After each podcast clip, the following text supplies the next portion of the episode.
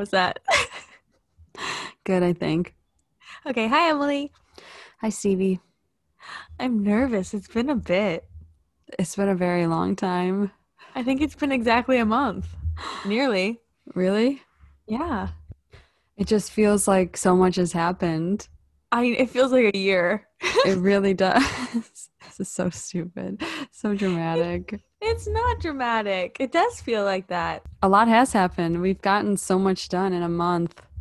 Yeah, listeners, it's wild. So if any of you if any of you, I know some of you do.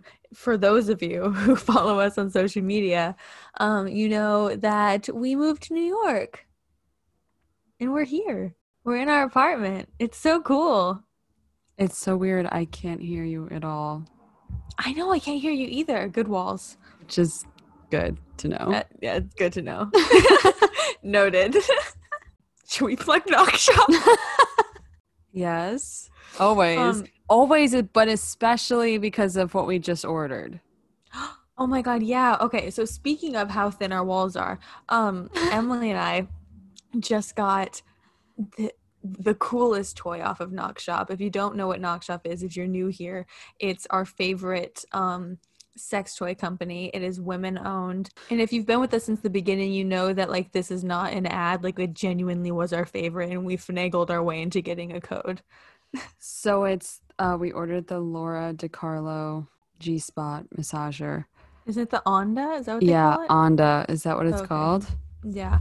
Yeah. We'll link it on our social media. Um at the Sex Files Pod on Twitter, Instagram, and Tumblr. Anyways. But it's like it's long, right? And it's Mhm. for I think it could it's for internal, but it could be external, right? I think so. I don't see why not. And it has a little like how would you even describe it? It has like a little kind of like softened motorized protrudy thing that like goes up and down. Basically, it's meant to mimic like the come hither motion that one would use with fingers Mhm. um inside of a vagina. We're very excited about it. We'll be posting about it, and by the time we post about it, we probably will have gotten it. So maybe we can say if we like it or not. Um, Yeah. And our if you want to get that from Knox or anything from Knox, we've recommended lots of toys on here. Um, our code is the Sex Files, um, and you'll get ten percent off. Mhm. So do that. We'll link it. Speaking of um sex shops, Oh my god, yeah. We have to tell them. So we'll tell you if you're not interested in this, you can just skip ahead and go to the episode. We're gonna talk a little bit about our trip because we drove cross country. from California to New York. New York. Um, we drove from California to New York. I Wait, perfected my New York accent. Stephee watched Mrs. America for the first time, which if you haven't seen it, 10 out of 10 recommend. It blew Um, my mind. It's so well done. It's so well written. Uh, Rose Byrne is Gloria Steinem, the love of my life. Gloria She- Steinem, not Rose Byrne, but she did a fantastic job. She did. Cate Blanchett is uh, Phyllis Schlafly, who is uh, an anti equal rights amendment activist. A piece of shit. Yeah, piece of shit. And like single handedly stopped the uh, ERA from being ratified in the 70s. So it was fantastic. It was my second time watching it, and it still was incredible. I want to watch it again like soon. Like I already want to rewatch it because I was telling Emilie yesterday like I feel like I didn't I wasn't taught about that movement in the women's Mm. movement in the 60s and 70s in high school. It was completely skipped over and like I knew who Gloria Steinem was and I knew who Betty Friedan was and like I like knew vaguely of these names but I never I didn't really know the history of it. And it's just so I cried so many times watching it. Yeah. It was so good. You you'll cry and you'll likely come away with a New York accent because Betty Friedan and Bella Abzug, um, who are both key figures in this movement, uh, both have very heavy New York accents, and you just can't help but take it on. It's really fun. Emilie and I have adopted their personas, and so now we've been frequently conversing in um really exaggerated. I've been smoking for forty years New York accents. Mm-hmm. It's really fun. I installed really our fun. little Brita filter with Bella Abzug inside of me. Anyways, sorry. Speaking of sex shops, that's what that was. Yes. What the segue was. we pretty much like turned our little road trip into a what would you call that? Like you know, like how Guy Fieri goes across the country and goes to different restaurants. Like a We did- tour. We did that. Diners, drive-ins, and dives, but like sex shops. Dildo strap-ons and vibes. Yeah, literally. did. um sort of not intentionally there are many billboards for sex shops along the highway which is new, new mm-hmm. information to me Me too. I don't think I knew that that was a thing, but they really advertise and they're frequently right off the freeway. yeah and i have to say texas really took the cake we went to one in oh Texas- oh texas God. it was rad That was absolutely the best one, hands down. yeah That that I've ever been to. Um it was all women all women working there and Yeah. there were vintage playboys which we got a couple of which was super cool um and yeah it was very shocking because we kind of were that that was the best one and then we just kept getting going more east and i think they declined in Yeah. quality What was the worst one that we went to? Was it Missouri? the worst one that we went to was missouri it was springfield missouri Was that the one with the white woman with dreads who worked there? yes Oh yeah, and then the review said that they weren't aren't nice to barefooted people. Yep, yep. Mm. Yeah. But then I will say there was one that we went to, one of the reviews said that uh the dildo that I bought for my nephew was great. He loved it. I Forgot that that was Which was there. cool, which was, you know, that was some, something. I mean, it, yeah, it's whatever you make of it. Fun fun times. Fun times. America. Literally, wow, Middle America was a journey. What was We your favorite most- place? No go. Oh, my favorite place. Well, my favorite place was Santa Fe. Um, you guys. Okay, so we got to Albuquerque where we stayed the night. That's in New Mexico. For um, those of you, for anybody, I don't, I don't necessarily think everybody knows where Albuquerque is. Um, and it was shit. It's like, I'm sorry if you live in Albuquerque, maybe we just saw a bad side of it. But wow, an armpit. It was rough. So we decided to try to redeem New Mexico by going to Santa Fe the next day. And, boy, wow. did we redeem it. Yep. Uh, we got some really cool handmade plates, or not Mm. plates, bowls. hmm Um, and possibly the the biggest highlight, we had some great food. Yeah. It was a really cute little town. But we also saw, I think, probably the most beautiful man I've ever seen in my life. Oh, me too. Hands down. Sorry, David Duchovny. Scooch over. like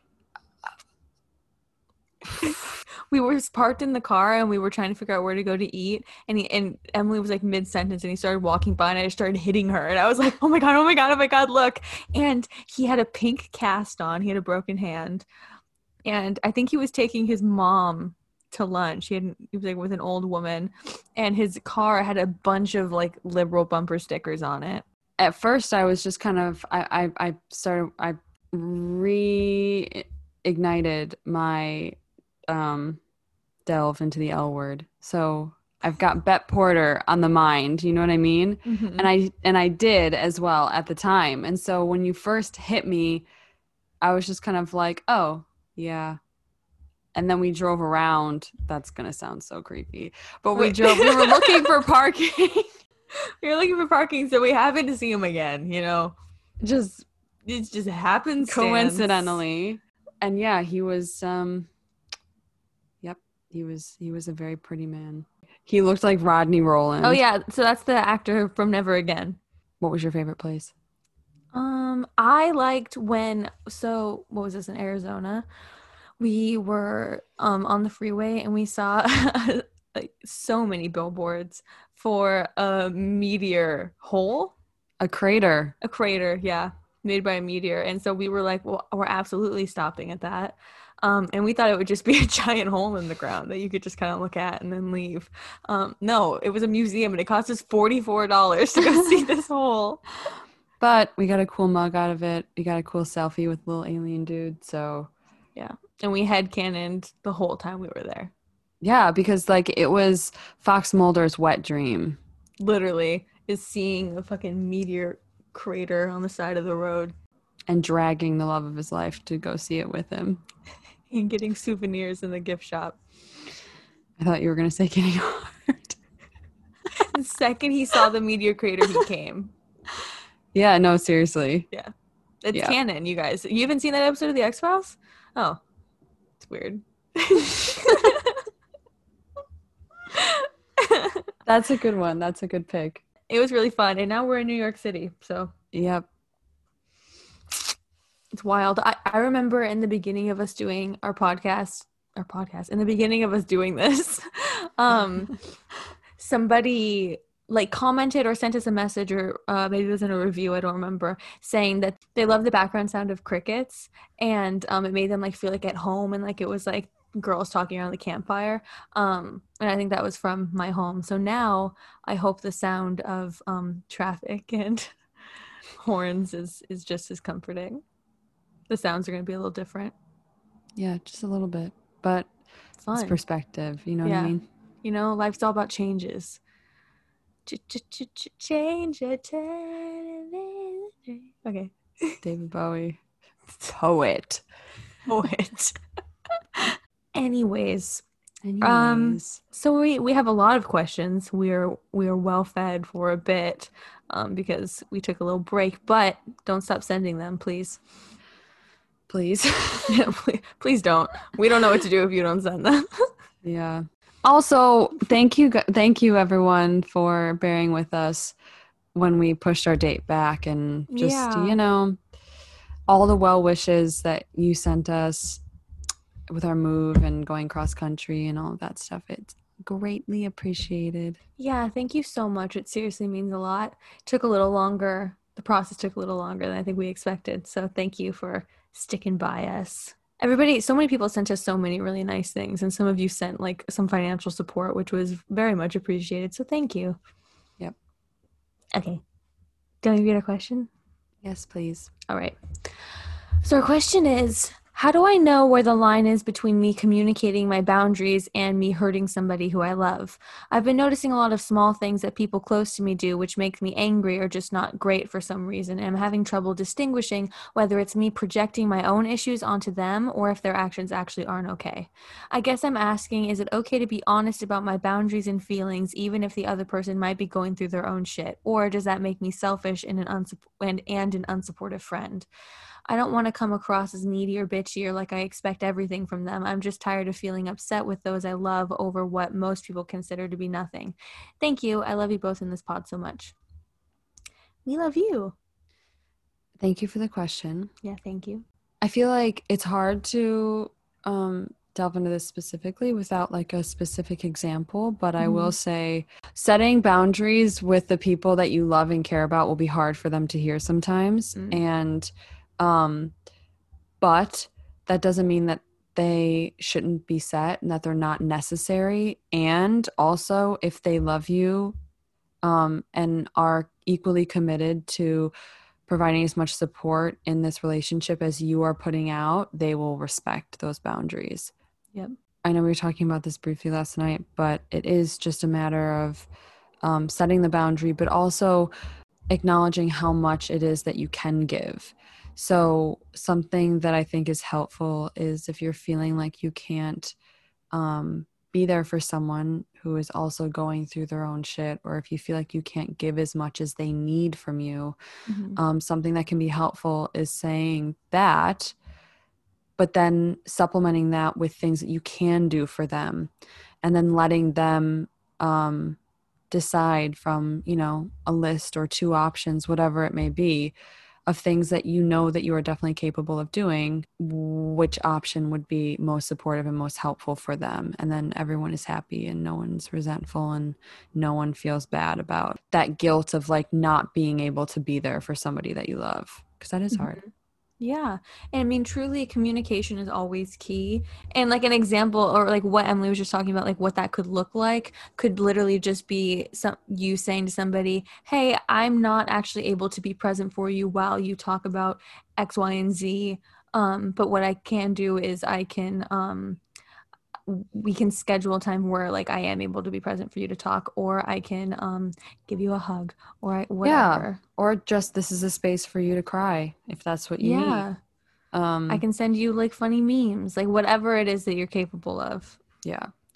Um, and it's also very much so okay to say like I don't have an answer for you or I can't help you with that specifically, but I'm here to listen. Yeah. I think that the whole thing is like it's not your respon- your your responsibility is to lay your boundaries out on a table. Um and then it's kind of like shuffled around and like you figure it out with someone and that's where communication comes in, but it's never um it, it should never be a weight on you f- to sacrifice yourself and what you need and what makes you feel best and what makes mm-hmm. you feel mm-hmm. safe and secure um, to be a quote unquote good friend because then no one's happy.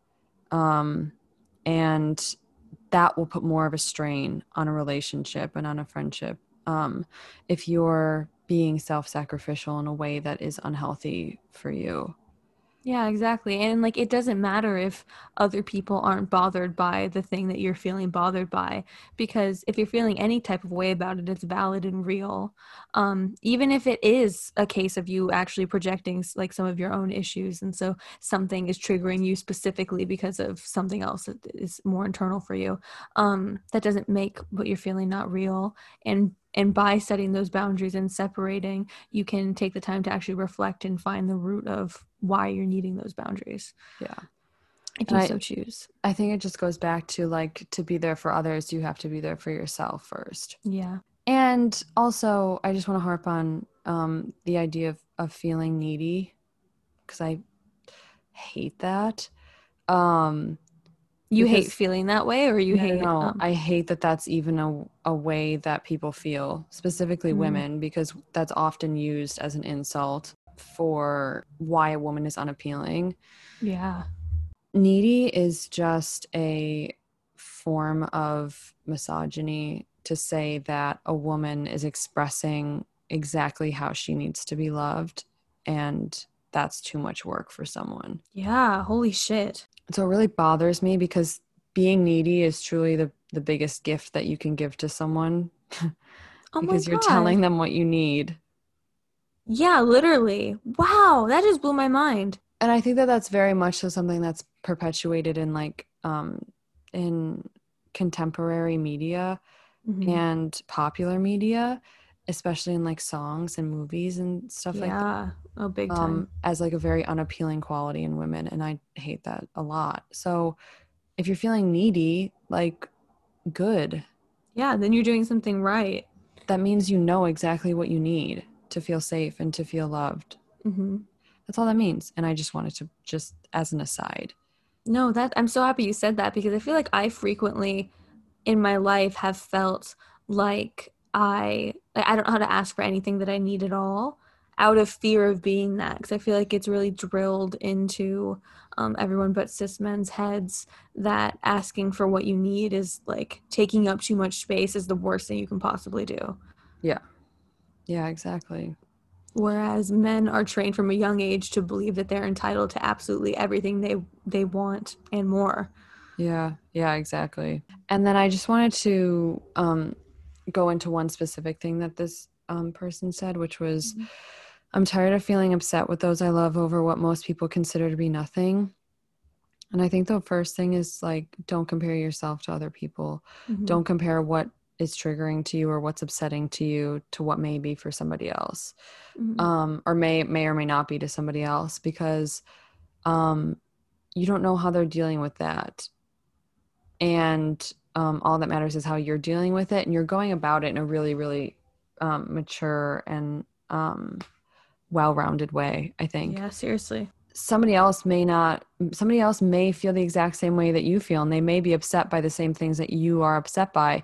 The only difference is is that they may be repressing those things that upset them because they think that that's the way to preserve the relationship um, when it isn't. That only leads yeah. to resentment when there isn't that communication around something that's bothering one person or something that's a, something that's upsetting one person.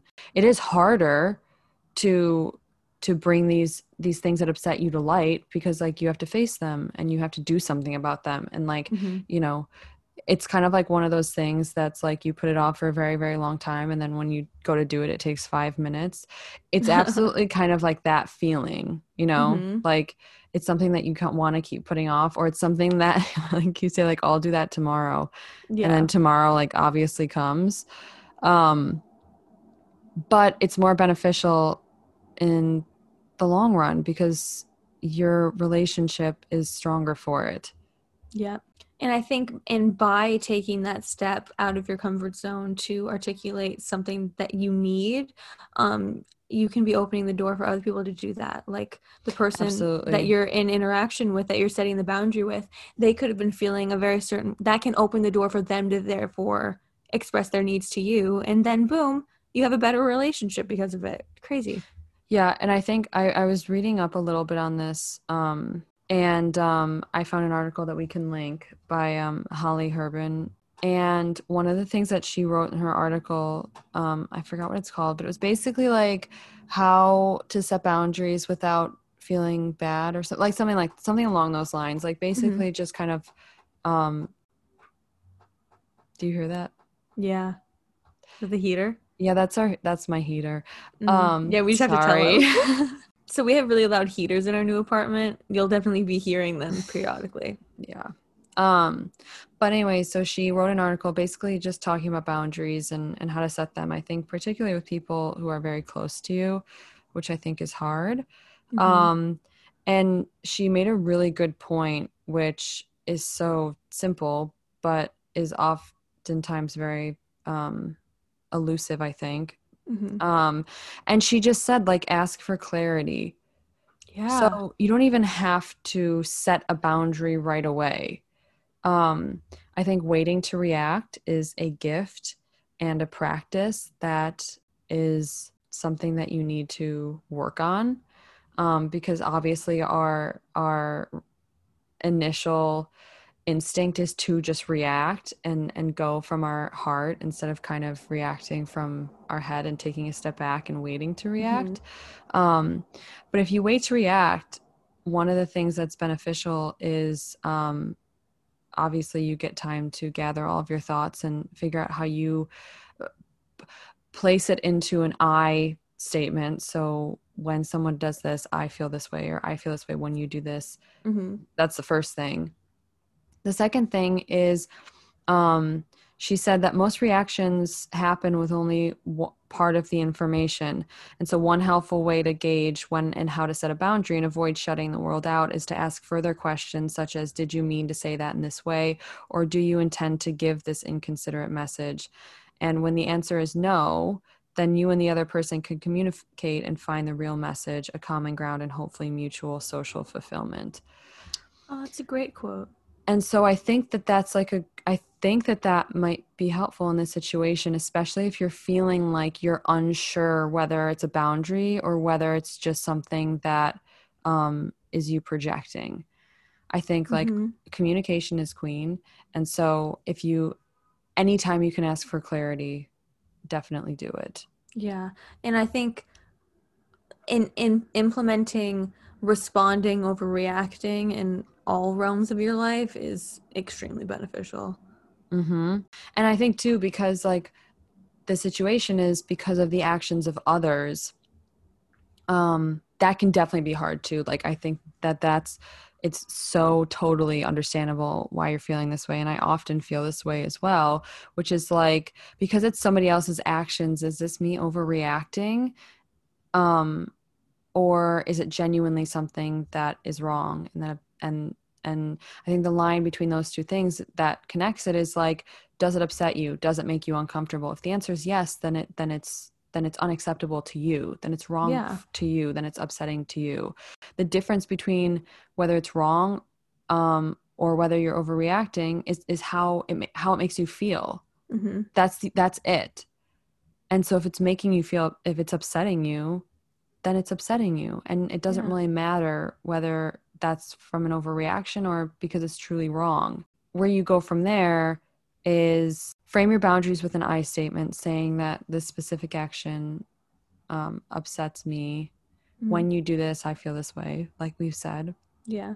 um and then like that'll it'll be up to the other person um if they can or if they want to adjust this their behavior. Mhm. um and they may not come around to it right away. And that might be if they if you tell them that something that they're doing is upsetting that might take them a second to kind of sit with it. So provide that space for them you know? Yeah. like i don't think that there's anything wrong with saying like i know this might come as a shock or like i know that this might be hard to hear or like i'm still trying to work through this but i just wanted to let you know that blah blah blah blah blah. Yeah. um fill in the action fill in the feeling And you can Um, always clarify when you're in that conversation that you're coming from a place of wanting to better the relationship. That's coming from a place of love and care. It's not setting ba- I think it's so misconstrued that people think setting boundaries are like some malicious mean thing you can do is by telling somebody how they can best interact with you.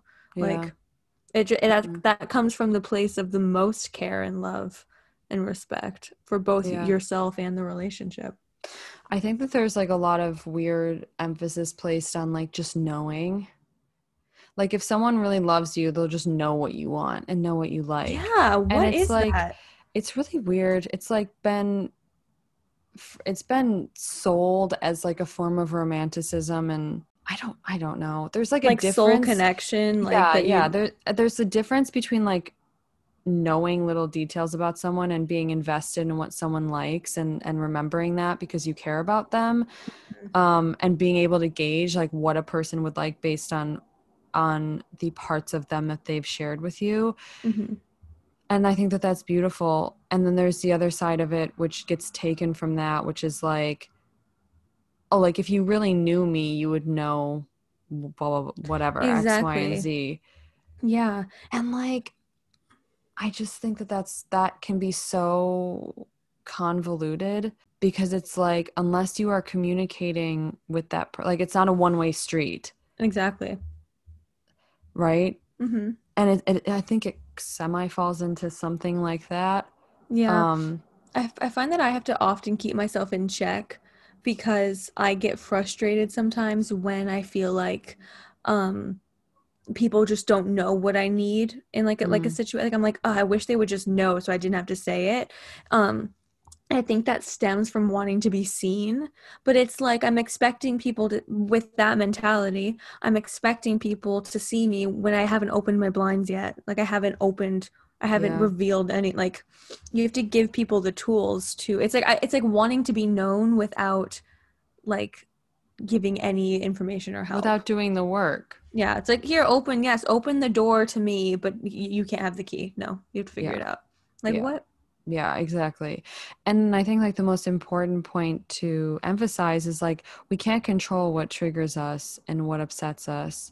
We can control um, how much of that we allow in our lives mm-hmm. um, and in what forms we allow what triggers us to be in our lives and who Yeah, we think- allow our who we allow access to our energy. And you got to focus on what you can control. exactly which is how you respond and how you handle it and I would say too something that's really um, a really good resource is um, follow Dr. Nedra um, Mm. Tawwab, who we cite often Yeah. on this podcast. Um, she's like the boundaries queen, and she actually just released released fucking hello. It's on an album. um, she just published. she just published um, a book, and it is Did she? called yeah set boundaries find peace oh i definitely want to Um, read that because all of her posts are so spot on yeah so it's called set boundaries find peace a guide to reclaiming yourself and so she's a genius Mhm. so um i would highly recommend checking her out and checking out that book. And short of reading her book um i know she's as a i think she has a podcast. If not she's been on a bunch of podcasts. If reading's not your thing yeah. Um, and if you like short reading, you can go to her Instagram, and she has all of these templates and all these plat- um, examples of boundary setting, good boundaries, mantras, reminders, stuff like that. yeah. She's the best And that's it. And that's it. So we hope that's helpful. You're so Thank you. very valid, and thank you for um, sharing and asking that question. Yep. Well, well, Well, well. um, can I go pee? Can I go pee? can I go pee? Yeah, can we pause it? Yes. Okay. I just walked out of my room and Stephee said, "Oh my god, that scared me. I forgot you were here."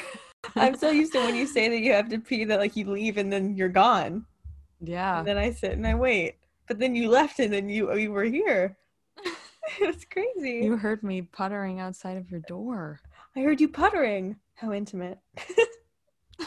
Okay, I'm thinking about Jennifer Beals. Just kidding. I'm thinking about Bette Porter specifically, and also Dana Scully. I mean, as you should. So Emilie's watching that word as she said, right? And so I started like just like looking with her. And now I got really invested in the characters, you guys. So we're Because- starting from the beginning. You're watching it with me because you are a good bestie.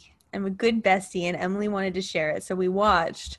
And now I'm fully invested in all of these characters' lives. And I think we have the theme song memorized, which is a feat if you've ever heard it. Actually, It's you guys, did you know that the only thing that you do need to do to be a good ally is learn the L word theme song? That's it. That's all you have to do. I promise. you have to do, and then all of a sudden, all is right. Homophobia disappears. If There's no only if only everyone knew the L word theme song, homophobia wouldn't exist. If only. Um I just remember being in Flagstaff, Arizona and being so high and showing you the first um sex scene between Bette and Tina and you just being like, "Wow, thank you for showing that to me." And I was just losing my mind. Even though that wasn't the first time I'd seen it. No, I was just like, that's so beautiful. Meanwhile, Emilie's kind of convulsing in the corner. It's so beautiful. It is. I mean, crazy what happens when women write and direct True sex scenes for women. Great. Yep. Yeah, watch the L word. Do it. I mean, there are, we were talking about this today. There are some really problematic things in that show, right? Oh my god. Incredibly, un, just like mind blowingly problematic. But then sometimes they handled the most serious of topics that I don't think I've ever seen broached with so much grace and care. And I'm like, what is happening? It's a weird. ride. Yeah, it's a ride, but Bette is really hot. So that's all I have to say about that. Emilie has a second MILF now, but it's okay. She's still with us. She's still here. She still loves this MILF. She just is multifaceted. I'm multifaceted. I feel like you feel bad for liking another MILF. I do. shouldn't. I feel like I'm stepping out. No, it's fine. no, I don't really feel like that. Anyways, Should we get into the episode? let's get into the episode. I just want to say I have a note at the beginning. One, I made these notes March 20th, over a month ago. Yeah. Who's to say what headspace I was in? I was a different woman. I hadn't gone cross country. I hadn't laid eyes on, this, on the most beautiful man I've ever seen in my life. Yeah. So who knows what past me was thinking or feeling. Right. What I do know is that my first note is completely out of nowhere. I don't know why I wrote this here, but it says Scully eating chicken, my baby eating chicken, chicken being eaten by a baby, my baby, Scully, lucky chicken. I don't know when I wrote I- Can we post that in a haiku form? Yeah. I don't think it's Yeah. a haiku, but can we post it in like in like Rupi Kaur like poetry format Yes. with like line breaks? Yeah, with like a little line drawing. Yes, Yeah. absolutely. That was really powerful, like full body chills, no joke. basically I want to be chicken. Scully's favorite food is definitely chicken. Oh yeah, I wrote later. Um, I'll just ask you now. When Mm. when she comes in with her bucket of chicken, I was Mhm. like, Scully's spirit animal is a chicken. Then I was like, no, it's not. She just loves chicken. But then I was like, I wonder what her spirit animal is. Is is is. I want to know what you thought. What is Scully's spirit animal? Yeah, what do you Um, think? Someone posted on Tumblr a picture of a bunny holding a revolver and said that it was season one Dana Scully. I really just feel like that just has to be it. Oh, that's precious. I feel I like mean, truly, her rabbit. spirit animal like changes depending on what season you're talking about. Totally. But I feel like she is something small. She's something fiery. Um and like something that even though it's small, it's it doesn't it's not vulnerable and it's not weak. All right. so, this episode is called Our Town. Our house In, the, middle, of of Dudley. Arkansas. Okay, so you start with Spoopy Forest, fog, a car, County Road A7, Dudley, Arkansas. Radical. This car pulls up to the side of the road. I'm hoping it's our agents. Of course it's not. So it's an old man and it's a young girl, and he says, um, We don't have to go out here. It's not like you're still in high school. Um, just weird, creepy vibes. Just casually, you know, making her question her very definitive and I'm sure very um unmoving and unwavering choice. Yep. Love when men do that, right? Isn't that so hot? Mm. Um, so, but she's very insistent on being in the forest because she doesn't want anybody to see them. So she gets out of the car and like runs into the woods. she like breaks into a sprint. Um, meanwhile, he starts convulsing. So he takes some pills and gets out of the car and tries to follow her, but like he's old and he can't keep up. I She really, really wants- wish I really wish that um that happened to every man who tried to convince a woman after she said no. Me too. She wants him to catch her and like makes him run through the woods after her, which is kind of iconic. I was gonna well first he says that or she says um or no he says what made you change your mind and she says you were just persistent I guess something along those lines Oh and it's like yeah. if we know anything about men's socialized sexual pursuit strategy the phrase that best describes it is absolutely the squeaky wheel gets the oil oh yeah. so that was very fitting totally. That's a really good point. I forgot about that line. on another note um good for Paula like Right? First, first, he starts spazzing, right? yeah. Then he's like heaving, running through the forest after her. Then he Mhm. gets to her. Then she makes him chase her. Then he falls flat on his ass. like he's really mad. Yeah. A- And I, Son of a bitch. He's, he's real mad that he fell. Um and like while this is happening, that fucking um this is about to be racist tribal music starts playing. so The other culture with strange customs jingle. the other literally that the X file just loves to use. Um, so he falls and he says he gets real mad, and then um he sees a bunch of lanterns like coming towards him in the trees. Um, and then he sees this very cultural appropriatey looking person in a big wooden headdress. I'm sure they're white. Um, who decapitates him? Question mark. Then we're at the FBI headquarters. We are in the basement. We are with our babies. Life is good for a moment. Um, Mulder's talking about how this man, we assume the one from the beginning, disappeared and that nobody has heard from him for months. Um, but Scully's very insistent that they're wasting their time on a wild goose chase. This is like the first time I genuinely think in the series, I'm like keeping very close track of it, that Scully looks smoking. Like there is smoke coming off of her. She looks so it's good. like she's going into like just looking unreal era. yes. And I was sitting in the sun when I watched this, which is like Uh-oh. a notoriously wonderful spot for a notoriously dark show. Um I, I've tried to watch episodes like outside, and I'm just like I'm looking at a black screen. just nothing. Yeah, Yeah. people think you're crazy. Um and like I literally repositioned to get a better look at her. Meanwhile, like the whole beginning part, it was even darker than this part and I was like, "Meh, I get the idea." right. and also, I would just like to say too, it's really funny to me because Mulder is like rock hard over Scully picking up his they're leading us on a goose chase. This is so Yeah. stupid. I want to do some real work line. Yeah. And I just love this little how the turns have tabled. Me too. It's hot.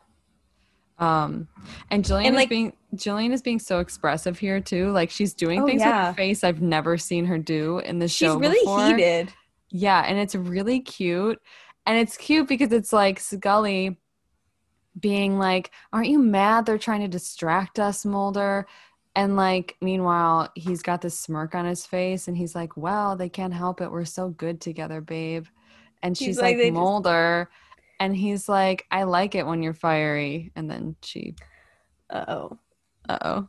Uh oh. Careful. And she, and then she locks the door. Her because then I think it shows that she's passionate about the same thing that he's passionate about, and like wow, nothing gets him more turned on than that. Yep.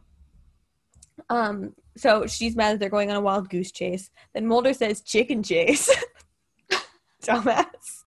Like he ruins his hot moment by being like chicken chase. I know, but Goober. Don't lie. that's why Scully loves him and that's why you love him. Okay. You're right. And then Scully looks at him real exasperated and just like mouths what. Um, do you want a moment about that? Yeah, please.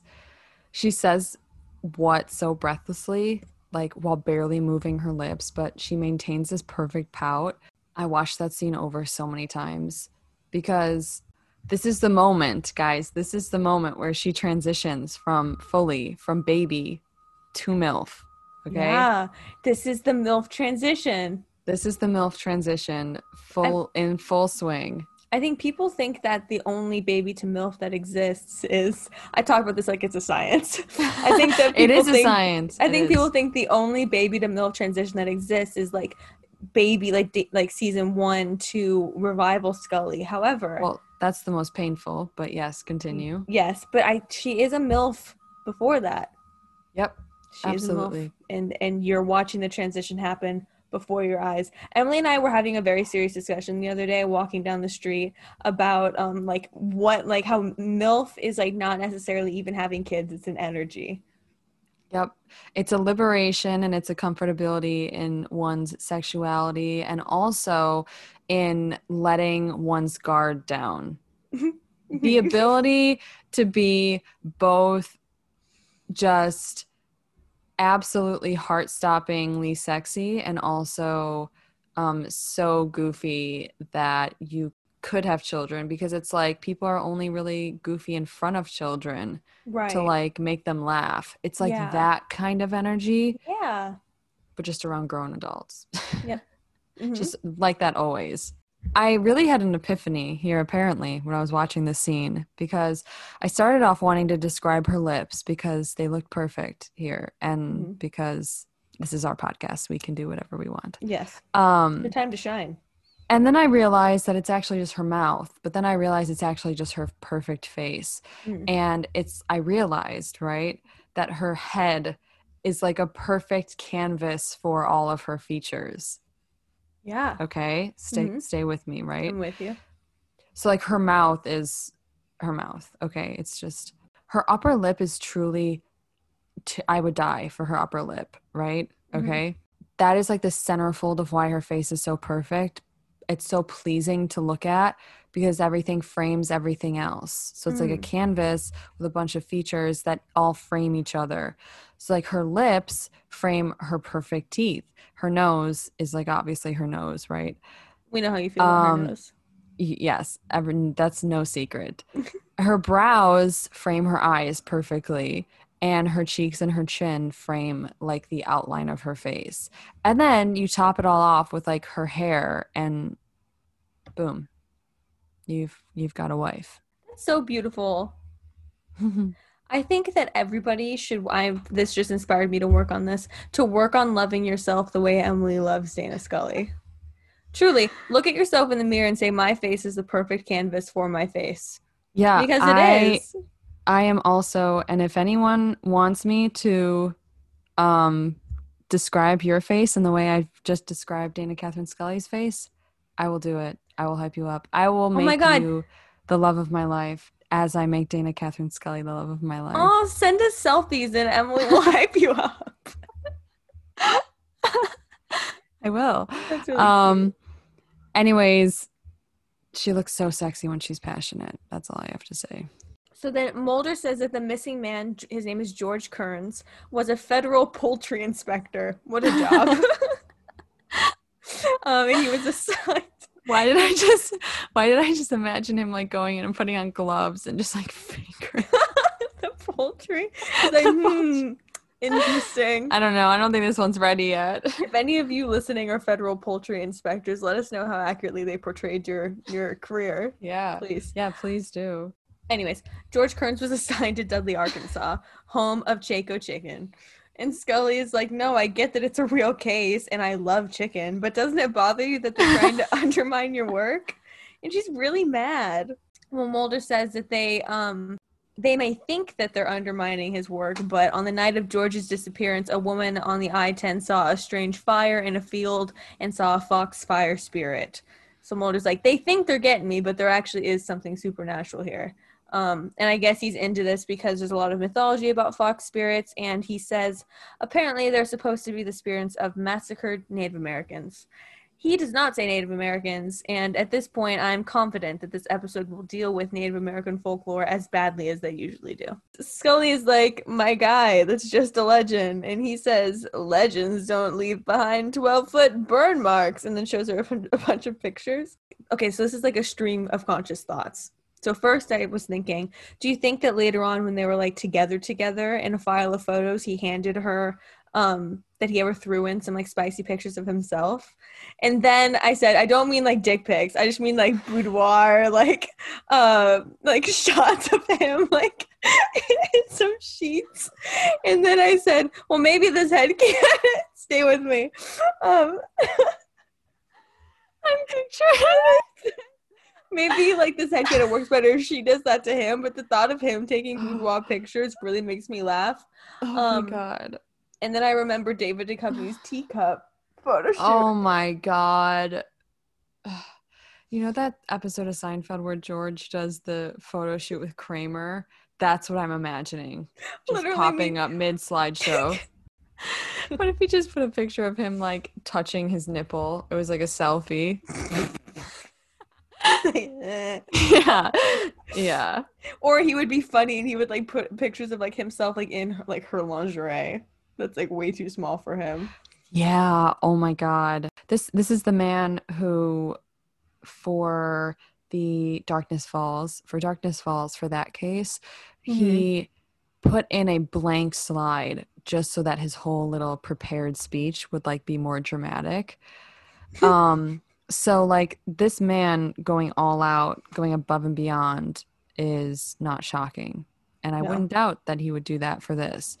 So I could absolutely imagine him going to the length of stealing one of her pieces of lingerie and not telling her where it is, pretending like he has no idea where it is, just so that he can show her this slideshow eventually and have and she'll realize, oh, it's in my dumb husband's side table drawer. And he planned this whole elaborate scheme. To make her laugh. Fox Mulder exists solely to make Dana Scully laugh. Alrighty. Um Then what happens? Well, then Scully's like, maybe it was a bonfire. And he's like, no, no, no, I thought so too. So he shows her this. He's just like, he loves when she asks the right questions that play into his whole bit. Um, And so he's like, come over to my TV. So Mulder shows her a documentary from um, an asylum about some guy talking about fire demons who were out to get him. And Mulder says that it gave him nightmares. Gillian is such a good active listener. Like, I mean, it makes sense because that's literally step one of being a good actor. And like, maybe it's being next to David spaced out if I don't have a line to Coveney, but like, damn, she's really good at it. Um, and two, I really liked the shot of her watching in the reflection of the TV. Good job, Rob Bowman. That was cool. hmm That was really cool. So I guess this man who was freaking out in the video pulled to the side of the road in the 60s to take a nap, and three days later they found him so deranged that he had to be admitted to a hospital. Um, and he was found in, you guessed it, Dudley, Arkansas. So then we cut to Mulder at the burn site looking at um, a fork and some really small glasses. He's such an idiot. Like, the goal is to offset your gorgeous giant nose, not get small glasses. No. You idiot. But like he kind of looks like a silly indie himbo boy. Of course he does. And I'm kind of into it. I know you are. He makes the dumbest face, and I literally my note is Stephee, come get your man. we'll post it. I will. I'll come get him right now. I don't care. I'll come with my matching glasses. I have those glasses. Oh yeah. Oh my god, you do. Um. So Scully finds a witch's peg, which is a stick that people stick into the ground to ward off evil spirits. Um. And then the X Files signature sheriff pulls up. He's been in. I have so to m- say something about the about the peg. Okay. Of course. Yeah. I'm sure. So when Mulder tells her it's a witch's peg, a witch's peg, she's like, Mhm. "Oh yeah, I have one of those in my bedroom. It's in my side table." That's a good one. okay, so then the X Files signature sheriff pulls up. He's been in so many episodes of this fucking show, I swear to God. So the sheriff doesn't seem very concerned about the case, saying that they found no evidence of criminal activity. Mulder questions why um, the sheriff didn't mention the witch's peg in his report, and the sheriff says, "Well, they're everywhere. It's a lot of um, old hill people in this town cling to their superstitions." And I was just imagining like old people crawling out of the hills to put pegs in the in the field. Oh my god.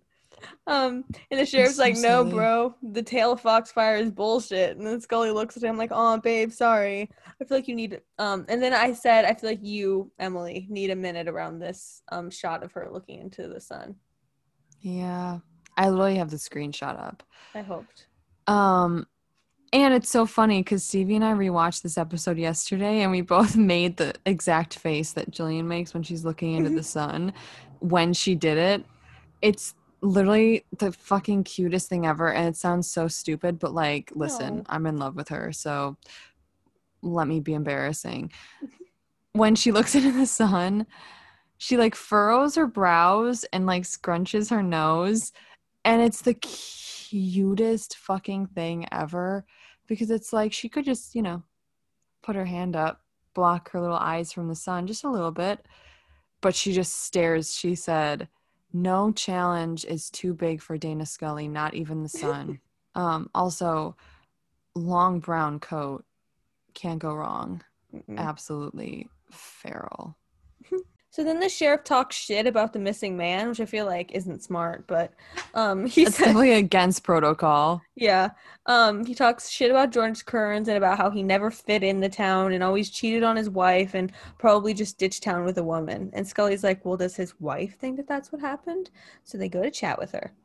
And that is what his wife thinked happened. thinked happened. An idiot. no you're not And No, that is what his wife thinks happened. She says, "Yeah, he probably left me for somebody else. Like he he really left me as soon as I turned 40." Which seems like an unnecessary like line addition, but It's so who fucking wrote this? A man, Men. a man with a pea brain who bought into and is perpetuating the trope that women are worthless once they hit 40 because they dry up and get wrinkles. When like, bitch, that's when they become a juicy MILF. So sucks to suck, George, and whoever wrote this. Bite the dust, loser. But it's literally like men think that women's biggest fears are turning 40 and um like how good their hair looks. I know. Like they're like that's what that's what women have on their mind. They're like shit, I'm almost 40 and no men are going to find me attractive. Like bitch, I wish I was 40. Yep. I want to be a MILF so badly. I want to be like older and in my power. Mm-hmm. I hate floundering. It like if I just feel like women like women are always powerful, right? True. We know this. Um, but I feel like women like in their like maybe it's their 30s too, like but like 40s and 50s mainly, it's just like suddenly like a power just like blossoms within that like Mhm. emanates. It's so wild. It's the release from it's it's the Fleabag quote. It's menopause. Oh yeah. It's the release from a cycle of being useful to men in some way. And Right. the shackle that that puts on women. Wow. So fucking men like this being like, well, everything just went downhill since I turned 40. Like, no, this bitch is thriving. Yeah, seriously. Like she George, said, bye, also- George. Kick fucking rocks, George. Who cares? Kick fucking rocks. he kicked something. like there's The nothing. bucket. There's Because he died.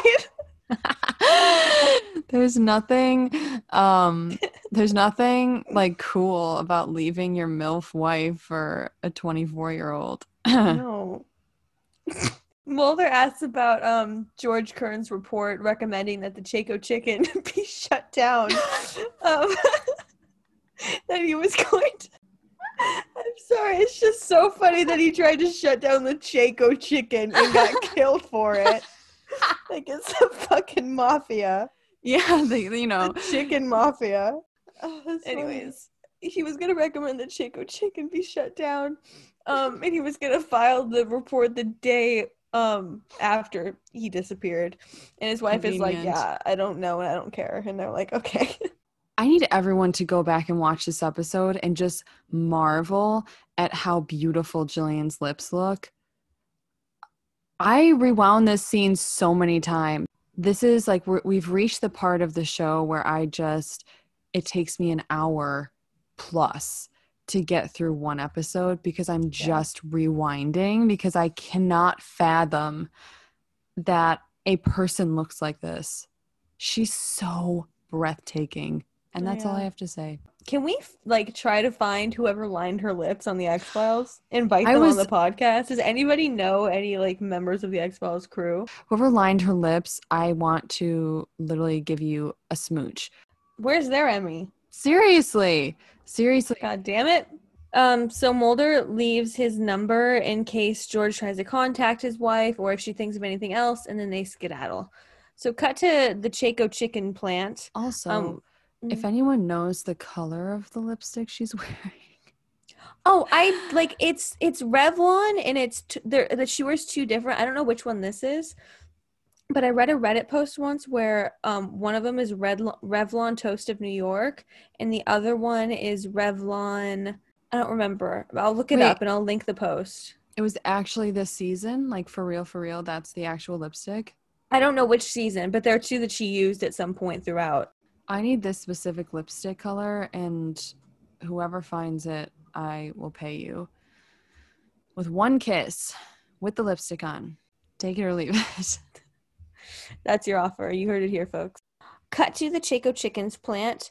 We see the girl from the beginning, Paula. Um, she's getting ready in the locker room at the plant, and she um is all sweaty and weird, like George was, and had to take similar p- pills to stabilize, like he did.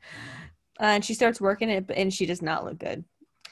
Um, so Scully, Mulder, and the sheriff come in, and they go into the um, like owner of the plant, I guess, his mm, office, like the manager, I guess. Yeah, I just call him Boss Man in my notes. Yeah, that's fine.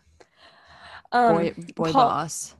Yeah. So like it's like two things are happening right now. So like we see them go in there and then we cut to Paula again and she's really struggling and actually starts to hallucinate that the chicken heads are George's head. Um and so she freaks and like runs out. Chicken heads, babe, that's the whole chicken. I don't remember it. I didn't write chicken's heads. I'm just I'm paraphrasing as I'm reading. You know, that was the whole just just the chicken head they don't have giant human-sized heads, no. so it, the chicken body morphs into George's head, and she like takes it and throws it on the floor and runs out. Um, meanwhile, the owner of the plant shows Mulder and Scully around and tells them about how George had to pick with apparently everyone in the town and that there's actually nothing wrong with the plant. Um, and he was trying to file a, a report about line hypnosis, which can cause headaches and other things um, when exposed to too much high speed and repetitive activity. Um, but they said, fuck him, don't take away our chicken. So Mulder asks about um, the meat grinder. Um, and the guy says that they just grind up whatever can't be packaged, just feed for the live chickens, and it looks like diarrhea. Do you want to know how I spell diarrhea? No. Diarrhea is one word I could never spell. I don't even I couldn't tell you right now how it's spelled. Remember how we said only the greats can t- spell autopsy? This is only the greats can spell diarrhea. I spelled it D I A H R E E H A. Honey. I know that the H and R are in like a weird position, and then there's like E's and A's, and you said diarrhea. so the boss man leaves, and Scully's like really pissed again that this is a bullshit case. Um, but Mulder's like, "Nah, I'm not sure. And of course, to prove Scully's lackadaisical attitude wrong, wrong, um, boom, a woman screams. And we see um, Paula holding the boss man at knife point. Kind of badass of her. Um. Mulder pulls his gun while Scully tries to talk her down. And wow, I love seeing Scully trying to talk down this horrified, traumatized woman um, because her voice is just so methodical and soothing, but also assertive. And I'm like, wow, like this scene completely encompasses the power that I want to harness one day. Like this scene specifically.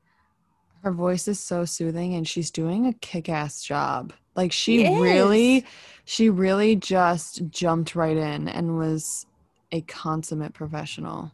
Yeah. And it's like right as I know. And it's like right as she was about to get through to her, the fucking sheriff shoots her. And then she falls into- Dynamite look he looks oh like Napoleon Dynamite. Oh, he yeah, does. he does. Um, and then Well her body sinks into the feed. Which is just so unnecessary and like the worst gross. foreshadowing I've ever seen in my life. Seriously, it was disgusting and very heavy-handed.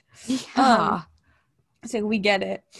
Uh, so her body gets taken away, and our babies talk to the boss man, who is at a loss as to why Paula would do this. Mulder asks the doctor who's there what his thoughts are. The doctor says that um, Paula came by his office last week because she was having sudden headaches and irritability, and he sent her to get some tests done, but it all came back normal, so he assumed her symptoms were stress related. Um, but the doctor says that her and George Kearns presented similar symptoms. He says that he was treating them with something with codeine. Oh, And it's just so funny because he's like, yeah, I don't know. I mean, I treated them with like some like cough syrup and Sprite sometimes. Like occasionally I gave them some some premium cocaine, but like that was rare. premium cocaine. But like that wasn't as often. They didn't really need know what was wrong. they didn't really need that like as often, but like I did prescribe that if their symptoms were particularly bad that week, but like that was rare. Yeah. That's so just- funny. Just in the most like monotone voice, this this bitch, this man's face does not move an inch. So Scully wants to do an autopsy because she's a smart, motivated, kind, amazing, sweet baby angel. Um, but the know that's doctor, right. but the doctor says um, they'd have to get permission from Mr. Chaco because Paula Gray was his granddaughter and ward. And like, why do they act like Mr. Chaco, the fucking owner of this chicken restaurant, is like the king of the world? Like, Not even a restaurant, just the packaging plant. Jesus Christ! He doesn't even cook the chicken. He just puts the dead body, dead carcasses into plastic. So okay, so they go to um the Chaco resident, and his maid is one of the three black people in the whole episode, and the other two are extras, and that felt important to note. It's just like there's something really weird about like the the cult mentality that's happening between all these white people and like the black maid it, it just like it just feels so like antebellum Yeah, like and just like for what like for what for what exactly? For what reason? Nobody wants to see that. like this white man talking uh, we'll get in we'll get into it in a bit but like this white man talking about how he's self-made and like how he built this land from the ground up and like on this huge plot of land like it just It's feels not your land, bro. so- what the fuck? it feels so wrong in so many ways Yeah, it because it is. I wrote Scully looks amazing, and Mulder's wearing those silly too small glasses again. Hmm. Um, and then I wanted to know if you think that Scully liked those on him. Okay, let me think about this logically. Realistically, probably not because she probably likes his eyes. But in terms of sunglasses, when he wore them in the last the the soft light, like I said at the end, they did kind of give off like a little bad boy vibe. Yeah, And she likes that. I think she likes that a little bit in spite Yeah. of herself. So this is where they um where Mr. Chaco talks about like how he's like self-made and how chickens are perfect creatures and they're better like this whole fucking thing is so stupid. You can go off about it. I hate this in, in any context in a fucking show in real life. When people say that they're self made, no, you're fucking not. No, you're mm-hmm. not. You're not. one, why is this old biddy going off about how you spend your youth building something only to have it taken away at your old age? Like, Like it sounds a like nothing is it- taken away from you. and it also sounds like you have a problem with capitalism. So like maybe you should take that up with the economy czar, you weirdo. Not these two hot FBI agents who just showed up at your door. Like, what do you want them to do about it? Two, him saying that Dudley was just a patch of dirt, but like he built the plant and created all the wealth by himself. Like, it sounds like your success was built on the backs of your family members, the people who helped build the roads in your town, the people who manufactured the parts for your precious chicken slaughterhouse. There is no such thing as, as being self made, right? Because no, exactly. You're correct.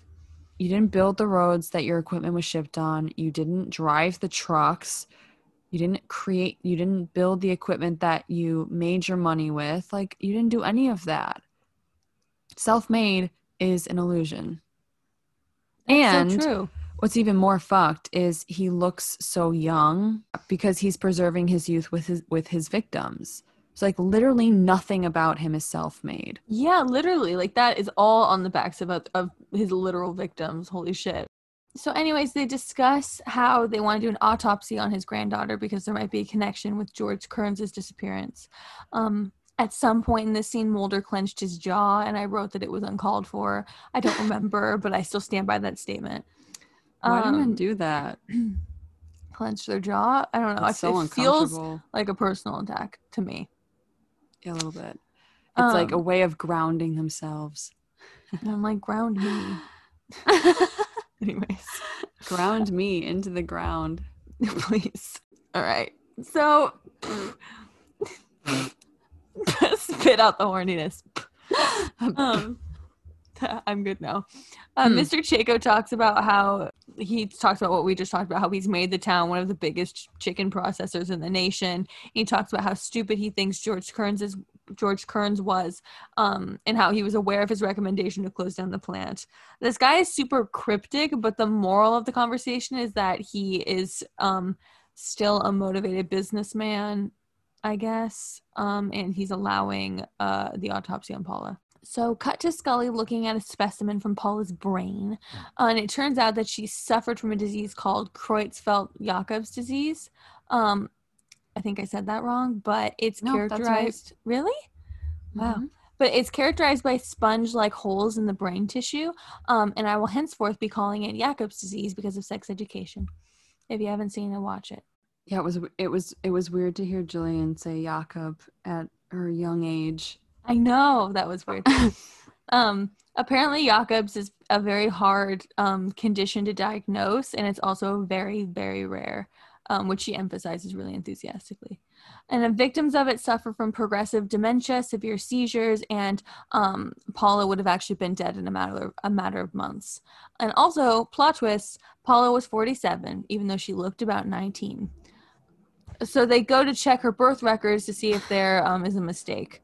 47 is like relatively I mean I mean she I just can't get over 47 seemed like a young age for them Yeah. to make her. Like I don't really understand that. Like there's no way a woman could look this good at 47. These men truly think that like 40 is the cutoff. It's like they truly think that anything over 40 is ancient. Exactly. And I get that like she was very like I get that she looked very young, but she maybe looked like 30, Yeah. like early 30s maybe. I just don't that was just very funny to me. It's not and they, like, really should have played on like, "Oh my god, no, she's like 75."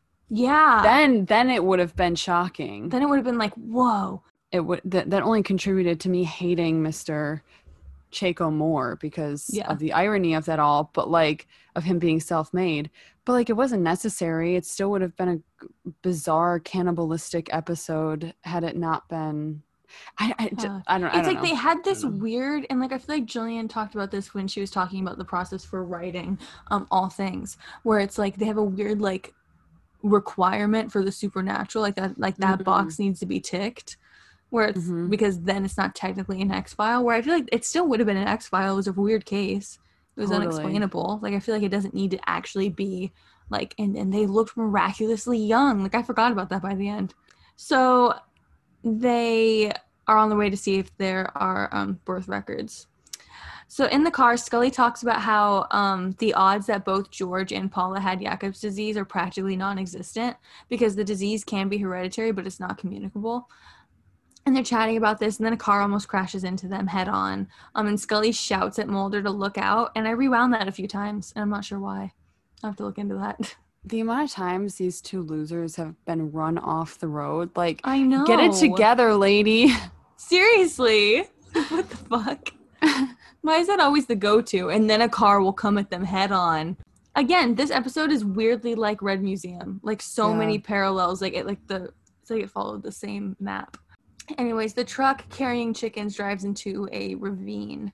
Um, Mulder goes to try to get the driver out, and Scully comes calls an ambulance. The river is filled with chicken guts, and it's nasty. Um, and the driver turned out to have the same symptoms as Paula and George. And Mulder's like, Well, what the fuck? You were just telling me about how two cases would be impossible. And she's like, Yeah, it would be, but I just came up with a sick theory. And Mulder gets a hard on um, at the sound of her saying that sentence. And he pulls her to the side. He's like, Okay, we're gonna fuck right now? All right. Before that happens, Mulder runs toward, they both run towards the truck that crashed into the water. and Mulder runs into the I thought he was gonna run into the water and I was like, not the Armani Mulder. Not the Armani suit. What are you Not the doing? Armani. And two, um, Scully ran towards the truck and she was running and her coat slightly came off of her shoulders and like she was trying to keep hold of it with her elbows and all I can imagine is her running to me and jumping into my arms and her coat half off. Oh, that's really cute. Meanwhile, Mulder's about to throw chicken guts on his Armani suit in the corner. So Scully's theory is that maybe somebody put George's body into the chicken grinder, um, and then like he would pass the disease onto the chicken, and then the, the chicken onto the people. But Mulder's like, well, isn't this um, chicken shipped all over the country? Like there'd be an epidemic of it. And Scully is just like, I don't know, Mulder. It's as far as I fucking got. And then Moldy Boy asks the sheriff, um, what's wrong with the water, and he says that it's because it's all red and murky. And I guess like it was before the person died in it. I don't fucking know. Um, but the sheriff says that the water is gross because it's runoff from the plant and it's literally chicken guts and feed and shit. Um, and then Mulder tells him to search the water for George Kearns' body. And then the sheriff throws a temper tantrum, but eventually gives in and says, I'll do it. Very easily. Yeah. So cut to them dragging out a bag of bones. Um, I don't know if I was stoned when I watched this episode. I don't really remember. But my next three notes are boner bones, bony balonies, bags and bags of bones. I don't really know what that was, but They pulled someone's Halloween decorations out of the ravine, is what I'm hearing. yeah. Someone's like, that's where they went. God darn it, Joe, you threw my bones in the river again. My husband threw my Halloween decorations in the ravine. True life. True life. So Scully lays them all out. Like this is such like a little kid art project, like matching the It skeleton was bones too. so hot. She makes um out at least nine distinct skeletons, um, one of which she can identify as George Kearns because he has a broken leg. Um, Her sitting crisscross applesauce in front of her cri- in front of her crime scene, yeah. being a smarty pants in front of Mulder. Do you think that she ever took William to um, the zoo that I the zoo that I grew up going to had a bone like you would go into this area and there was like all this sand Mhm. like rocky sand and you would go and like shovel and then you would swipe away the sand and there were bones Oh yeah. Mhm. like do you think scully ever t- of dinosaurs do you think scully ever took william to one of those oh yeah. She told him all the names of the different bones. yeah That's cute. So, huh. um, Scully thinks that some of the bones are at least 20 to 30 years old, and she says that um, all of them are smoothed and buffed at the ends, almost as if they've been polished, which is really gross. Um, and I noticed that David has a really hot New York accent when he says water. water yeah. so scully's sitting there crisscross applesauce and mulder comes over and squats next to her and how is he? I just had to marvel at how David is sitting like that because Yep. man's got some damn good hip mobility. His joints are oiled. Ew. He's got good joints. Nice fluid motions, that man. So then the sheriff tells George's wife that he's dead and she like freaks out, which was weird. A little Because she- contrary to the plot. Yeah, but whatever. It, it was just a weird scene, the whole thing. Um, and then we also see the doctor from the beginning at the factory talking to the boss man there, and he's freaking the freak out because they freaking the freak, you know, um, because they found the bones in the river, and also because there's another person who came down with um symptoms. So clearly they're in on it, right? Hmm. So Bossman is like, okay, we have to tell Daddy, we have to tell Mr. Chaco um, about what's happening, and the doctor is like, well, he knows, he's just not doing anything. But Bossman thinks he has a special relationship with Chicken Daddy, so he goes to talk to Mr. Chaco himself. Um, Chicken daddy. you know, cut to Scully walking in with a big old bucket of chicken. It's From not com- Chaco's chicken. From a competitor, I might add. Yeah. So Mulder tells her that over the last 50 years, 87 people have disappeared near Dudley. Why has nobody done anything about this? Yeah, like Dudley does not seem like a big town where 87 people could just vanish. And nobody would do anything. Um, and he says, and judging by the forensic evidence, it was all done by the same person or persons. Although I guess they were all involved, so So maybe that's why nobody just was nobody Like, was reporting. I guess I guess they're all involved until their dinner. Yeah. Yeah. You're either Oh, be- shit, that's you're true. Either you're at either at the table or on the menu. So Mulder thinks that they were all eaten because the bones look like they were boiled in a pot. And then Scully is like, "Oh shit, Paula ate George." that's that's how she got sponge brain. And Mulder is like, "That's also why she looked so young because apparently some cannibalistic rituals are enacted with the belief that they can prolong life." Okay, also, here's the thing, right? I don't know if it was this scene or the scene before, but there was a moment where Scully said something and then Mulder should have been like, "Oh, well, do you think it could have been this?" And Scully should have been like, "No." But instead, Scully had to be like, "Well, do you think it could have been this?" And Mulder said no. So instead of it being, and I realized that that's why, that's where the equality gets muddied Mm. because it would have felt like an equal relationship across the board if their dynamic had been like that throughout. Yeah. Like every once in a while it shifts like one way or the other, but it's very, very often um, Scully, Scully, Mulder, as opposed to Scully, Mulder, Scully Yeah. if that makes sense in an interaction so instead of like scully instead of them going um, bouncing bouncing ideas and possible theories off of each other which is what it is on the surface if you do if you analyze it a little bit deeper it very often is scully presenting theories and mulder shutting them down or mulder proving Yeah. them wrong it's never Mhm. mulder presenting a theory and then scully proving him wrong or shutting him down or presenting her um alternative theory That's true. That literally never happens. and having that alternative theory turn out to be right Yeah, that never. It's always the same exact format.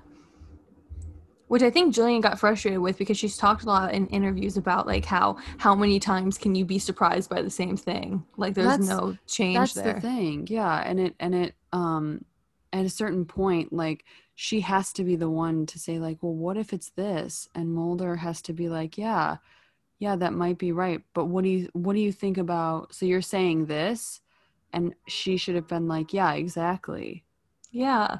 It's like you can still have her be more science focused without being like completely blind to everything that's going on in every case. And that's not to say that that never happens because obviously it does, but oftentimes it's um, Scully, Scully Mulder in an interaction, so that Yeah. Mulder can have the final word and and and um, Propel ultimately. the plot. That's a really good point. Mm, this is a bad time for this point. Hmm. Well, my next point is uh, Mulder goes on about his theory, and I apparently was really into how he looked in this moment. You know, it Let's hear happens. You know, I'm not perfect. I'm just a Let's hear human. it. Let's hear it. I said, "Damn, I am so sorry, but he looks so good. Like his body with his shirt tucked in. Oh my god, I miss my vibrators." this is after I. This was after I packed my box of vibrators, which is still not arrived. So pray for me, everyone. That's very fair. I love that for you. I don't really remember how he looked. Did he have his shirt his shirt off? Did he have his jacket? Did he have his jacket off? Truthfully, I don't remember. I'd have to rewatch the scene. Hmm, interesting. So not good enough to stick apparently, but my memory is shit. So Apparently, um, but in the moment, wow, there's a lot of typos too. So I was going quick. I was I love that feeling you. it. This is the Um, space to do it. Yeah. Uh, anyways, Mulder goes off to investigate the birth records of the town, and Scully um, leaves her chickie and goes with him. Yeah, she's like, mm, maybe not. So Bossman is talking to Chaco Daddy, and um, Mr. Chaco is like, "Bro, I know how bad it is. I'm handling it." And he does it like all white men handle things by pretending that he is never and will never do anything wrong, and it's not very effective. is is the white George Kearns' wife there yet? Uh, no. Then Okay. Doris, George's wife, comes over and is like, "I can't keep lying, Mr. Chaco. I That can't was do it." good. Thank that you. was good. And we're like, "What?" And then she's like, "They're gonna think I killed him, and I did. I helped." And Mr. Chaco is like, That was good. "And Mr. Thanks, it makes me feel really good." That was really good. Holy Um, shit. And Mr. Chaco is like, "He was no good. It's okay. He had no values." And we're like, "Oh, so they're all crazy, crazy Mm. cute." Um, yeah, I just feel bad for this woman. I know me too. She's like getting fucked every which way. Like first she got fucked by her husband. Yeah. Yeah. Then she got fucked by chicken daddy. Everyone in this episode gets fucked by Chicken Daddy, but in the end, they fuck him. it's an orgy, literally everyone. this whole thing is an orgy with Chicken Daddy. Take a shot every time we say Chicken Daddy. um at the same time like it shows that there are powerful white men taking advantage of vulnerable scared people for their own benefit um at every level of society. Because realistically, she probably felt pressured to agree to him being the next meal because then what is she gonna be it? Like totally. And once so you're in like that, you don't I- don't I don't know that we needed like a weird chicken cannibalism episode of the X Files where Scully is traumatized again to explore that concept, but like you know, we move. anyway, Chaco is like, "It's fine, go home." Boss man is like, "We should just kill her," and then the Chaco is like, "No, we have to worry about the two sexy fit agents instead." Chicken Daddy also is like this town wasn't built in a day. And he has like some well, not weird, but he has some fucked up white savior complex where he feels like he built this town on his own two feet with his own two hands. Jesus Christ! And it's like it, this town wasn't built by you either. So and then the he says audacity, astounding. yeah. The other thing that he says is this whole thing will blow over so soon you'll wonder what all the fuss is about, which is just white people's take on slavery. Literally, holy shit. And then as soon as Doris left, I was like, she's a goner. I knew it. Yeah. And then when after Doris leaves, the one guy goes, She's not stable. And I was just like, Oh, why? Because she's a woman? A little- That's a little sexist. oh, why? Why? Because she's a are you saying that because she has tits? Because she has tits and she's showing emotion. Are you saying that's why she's not stable? Wow. Wow. Wow, wow. Wow. Okay. So cut to the courthouse. It's late at night. It's spooky. Um, so of course we see our agents there breaking in like the spooky little freaks they are. I have another head headcanon for you too about the scene when you're done. Okay. They go in and all the birth records are recently burned. Um, and we see someone is watching them, but before we see who, Mulder gets a call from Doris saying that she's scared and that Mr. Chaco's going to kill her. Um, I'm scared. I'm scared. so Mulder sends Scully again. I love when she gets sent into the action. I don't like that it's in order, but I'll take what I can get here. Um, and then Mulder goes to put Mr. Chaco into custody. So they split up. Also, kind of like when Doris called, like good for Doris. I feel like she was just trying to get Mulder over to her house. And then fucking Scully showed up, even better. I know, right? Also,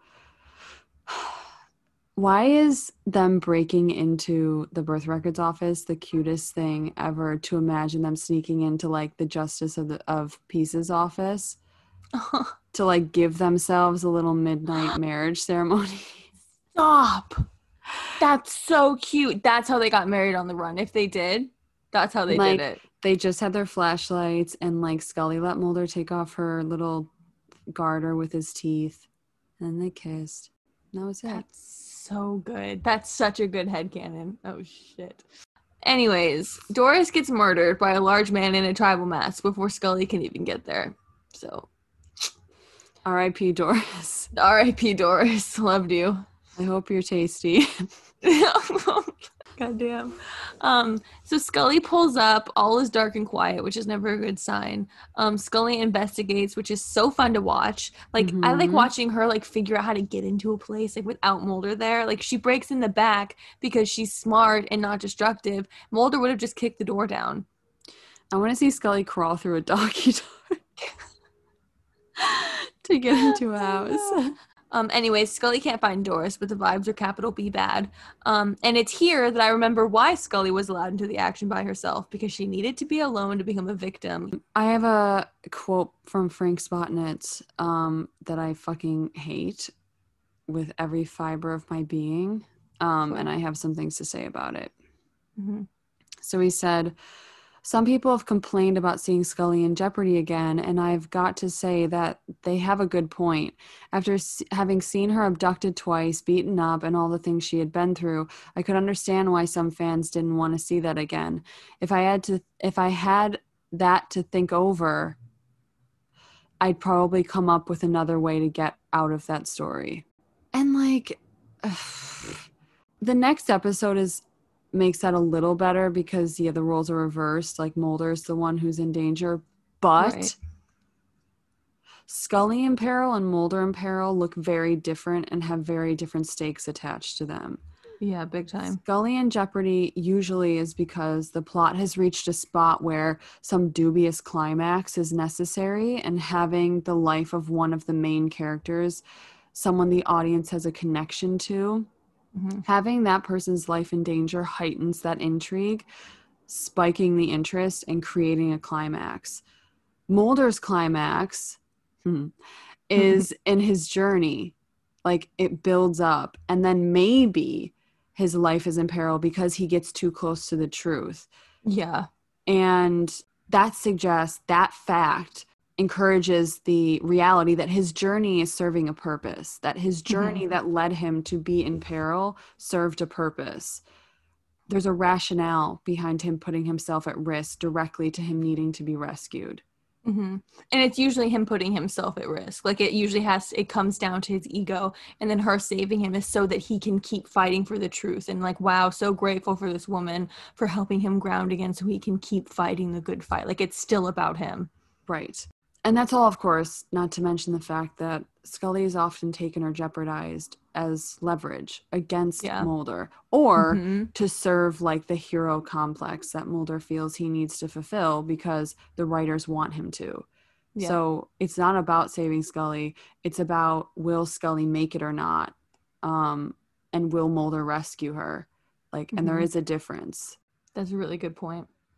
For Mulder, it's like um, you're not worried about you're not worried about whether he's going to survive or not. You're worried about whether he's going to get to the truth or not. And there's a big Yep. difference. Yeah. That's a really, really good point. That happens over and over and over again. So Mulder arrives at Mr. Chaco's. He sees um in the house that Mr. Chaco was involved in a lot of like tribal stuff, a lot of cultural appropriation. No one's really surprised. Um Mulder breaks into his like fancy red cabinet that Mr. Chaco had and finds a bunch of heads. And the first one we see was is George Kearns. They're all Um, dildos.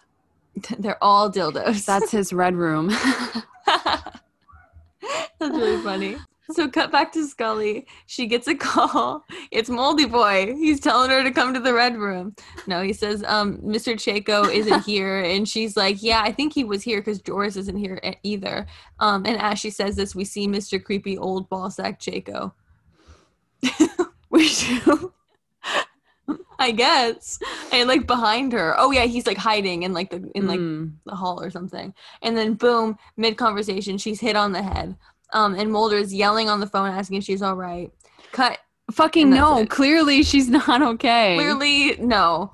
Um, so cut to some kind of ceremony in the forest. Creepy Doctor Man is spooning out food to a bunch of townspeople outside the bonfire. It's just a cute little barbecue, you know, where you eat your you eat your neighbor.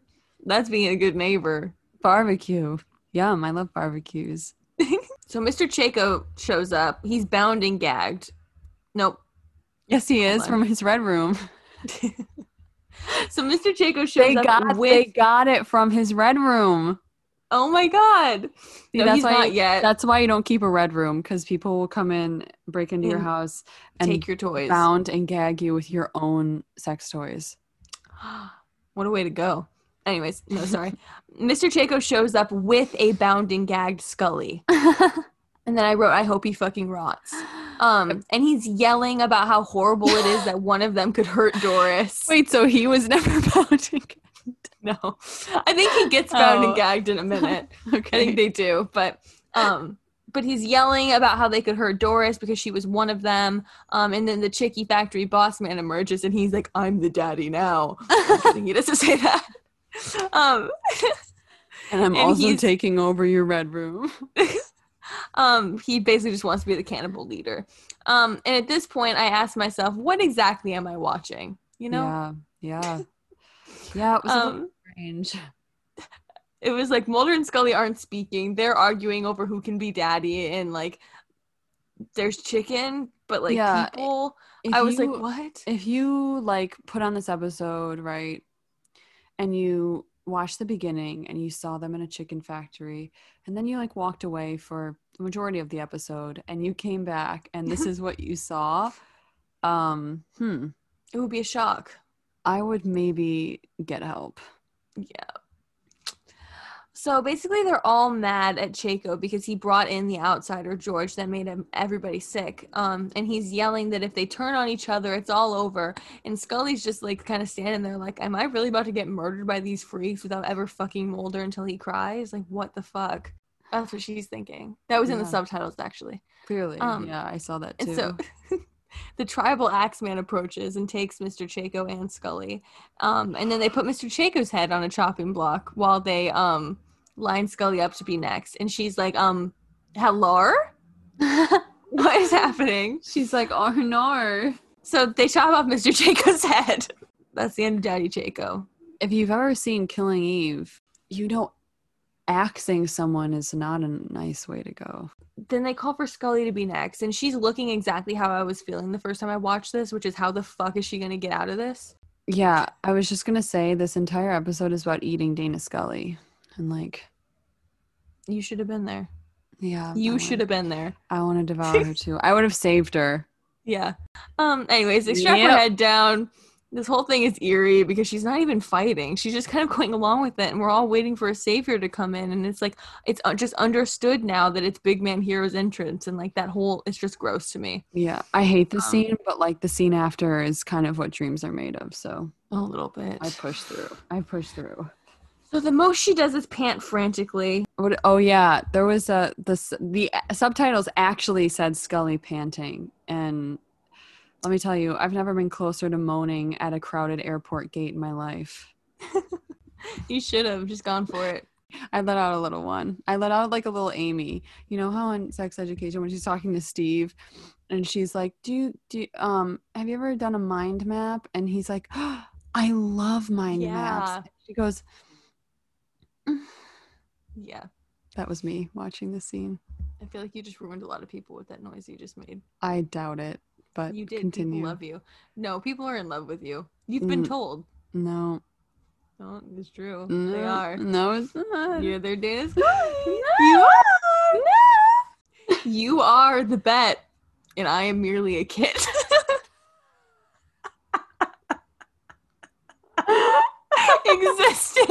solely to pop into scene. Oh my god. If you don't know what we're talking, we're just that's an outward re- reference. Anyways, okay, Chaco dead. So Scully's about to get her head chopped off. D- Right before the chopper comes down on her head, he gets shot. There's a big struggle. Everybody flees, and Boss Man gets um trampled. So I assume he dies too. Uh, that was like the most aggressive trampling scene I've ever witnessed it was in my life. And like everyone was running knee first. Yeah, Like every everyone was kneeing him in the in the head. So everyone was leading with their knees, which seems like a very uncomfortable way to run. just like the high knees whole way. Yeah, high knees. Yeah, They're like, we're like, we're gonna get a workout in while we're fleeing from the FBI. because like realistically, there weren't enough people there to actually trample him to death, right? no, so like the five that did just really went for it. really, they went back. they and like forth. got a running start. Yeah. So Mulder frees Scully, and even though this whole I, thing, Wait, I have a theory. Did you know that? Notice how Scully like didn't panic when someone was undoing her little head thingy, even though she couldn't see who it was. yeah, She didn't panic when Mulder freed her because she smelled his cologne on his wrist that's a good theory. Oh, I like was- that. and was like, "Oh my sweet lord, Oh my. baby Jesus Christ, Yeah, that's my that's my boy." she's like, here we go. she's like, he's gonna rip my tape off, isn't she? And then isn't he? yeah, yeah, yeah, and then she was like, and then she was like, "Okay, I'm ready." Got into uh, got into her alter ego, Dana Catherine. So he frees her, and even though this whole thing was fucked and Scully had zero agency, despite being the one to solve the case, I still find him checking in on her tenderly really hot. And I have Well- to live with that every day. So who has egg on their face? what can I say? I'm a sucker for a for a good ending. I'm a sucker for Mulder checking in on her. What can I say? What can I say? Nothing. It's okay. It's okay. it's okay, Betty. it's okay. it's not Betty. okay. It is. I'm a disgrace to the female kind. What can I say? I love men too much. Didn't she say that? She did say that. Oh shit! Betty is the original founder of Ga- Gaslight Gatekeep Girl Boss. She really is. Jesus Christ. I stand by that. I could say, Scully, why are you moaning and looking up at Mulder like he just fucked you into tomorrow? And Mulder, why are you gently moving a piece of hair off of her face with the utmost tenderness, like it's stuck to her forehead in sweat? These are valid questions being asked. And then he just like leaves. Yeah. And then she's just like looking at him and the way she's looking at him and she's moaning and he's just like She's like, he runs away he just leaves. He literally like, runs "Ah." away. And she's like, "Wait, can you take can you undo my wrist, please?" he's like, "Oh." So they unmask the tribal masked chopper man, and uh, plot twist: it was the sheriff. Yeah, he did he did disappear for a bit, didn't he? yeah. Uh, Boss man was trampled and died. The rest of the, of the cult flees into the forest. So Chaco's chicken gets shut down, and the human remains were found there, and over 27 people got Jakob's disease. They talk about how Chaco um, crashed in World War II over an island in New Guinea and like lived with the tribal people who cap who practiced ca- cannibalism.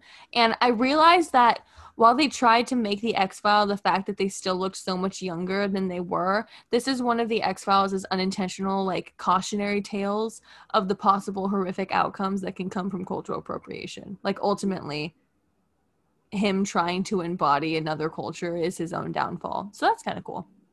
Yeah, that is kind Um, of cool. And then in the end, Chaco was Ex- eaten. Execution was a little rough, but It, it definitely wasn't intentional, but you know, 0 out of 10 on execution. but uh 10 out of 10 on uh interpretation. uh and then Chaco was eaten, and that's the end. He got a taste of his own medicine. Literally, literally. literally literally okay so instead of um doing Gillian's corner at the end of this episode we're gonna do our little headcanon game because that's been really popular which is really exciting for us because we have a lot of fun doing it one of my friends who listens to the podcast uh, suggested that we call this game um, sex tape Let us know if you like that name. Hi, Samantha. Not that that's not that it's limited to just that No, brand of headcanon, but I think it's kind of a fun name. it is kind of a fun name. Um, are we sex taping? Maybe that sounds bad. It's like it's like sex tape, but it's also like at home with DKS tape. It's also um simpy tape, you know, but sex tape has a ring. Sex sells, baby. yeah, Yeah. So do you want to go first or should I? I'll go first. Okay. So the first song that I chose is Obla Di Obla Da by the Beatles. oh no.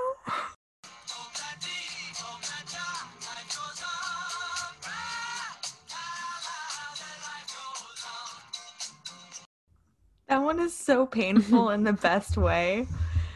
It feels like someone took a knife into my literal I was gonna say areola. That's not right. That's what I did. That's what I did. I'm sorry. You picked you that was my fault. into my aorta and just twisted it. We headcanoned like the whole road trip. So we have a backlog of a lot of songs and headcans that we want to share with you. So Emilie, do you want to share what that one was? It was yours. Yeah. Um so my head headcanon for that one was that would be uh Scully and William. William is in the backseat of the car and Scully is singing that to him like in the rearview mirror. And at the end it gets quite like, you know, anyone can kind of just like like scream sing it. And so imagining like a little baby William picking up on the chorus part and singing it along with Scully just yep. I'm team Scully as a single mother. I'm sorry, that's a hot. That's probably a hot take, eh. but I am. so No, me too. that's my that's my head canon. Like I really I mean, yeah, I have daddy issues like we all do and I love like imagining her and like Mulder being a dad with her like in her seeing that, you know what I mean? But like like only when she lets him. Like I, Mhm. I like that she has most control, you know? Yes, I agree. So this next one was the one that somebody else sent in, but I um, ironically, I think you and I have we've definitely talked about it. I don't know if we've fully done it before, but we've talked about it. So this is a Sunday kind of love by Etta James. Oh dear. I want a Sunday kind of love. A love to last past Saturday night. Big brain time. Ready? All right, go.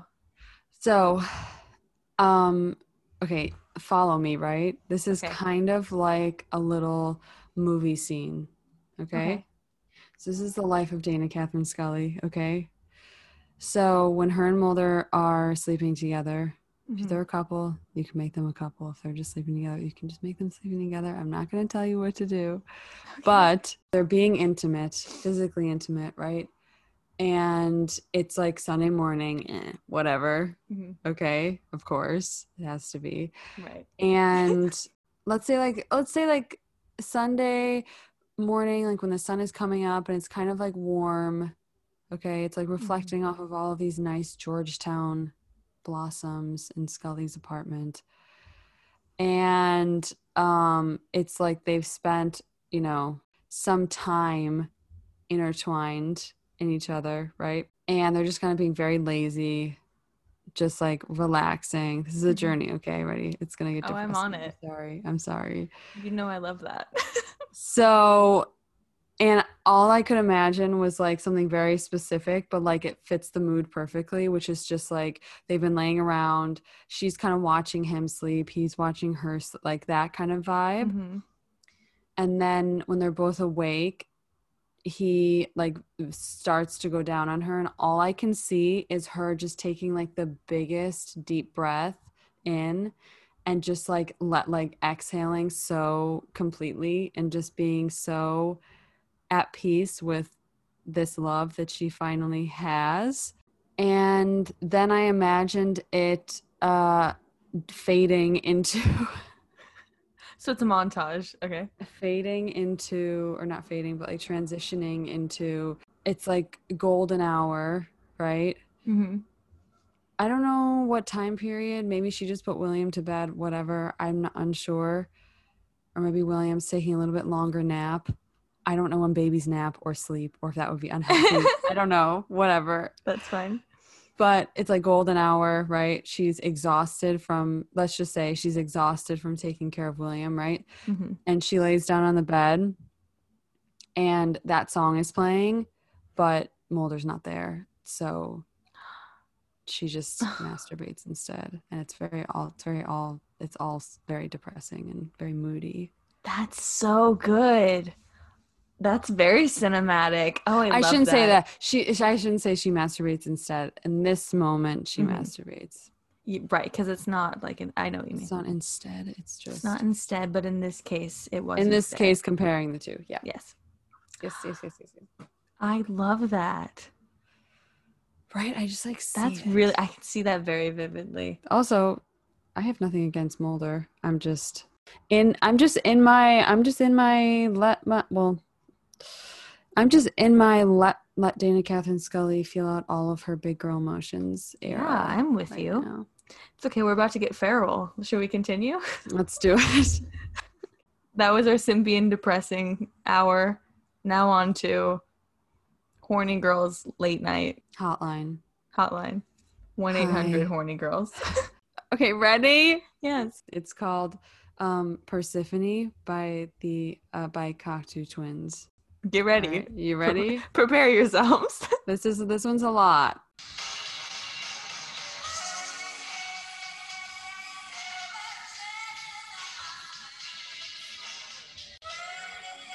okay, so you guys picture this, right? Close your eyes. You- you also have to set the scene because this is actually like the um we were actually driving through arizona oh yeah and like the vibes were very similar. Picture this.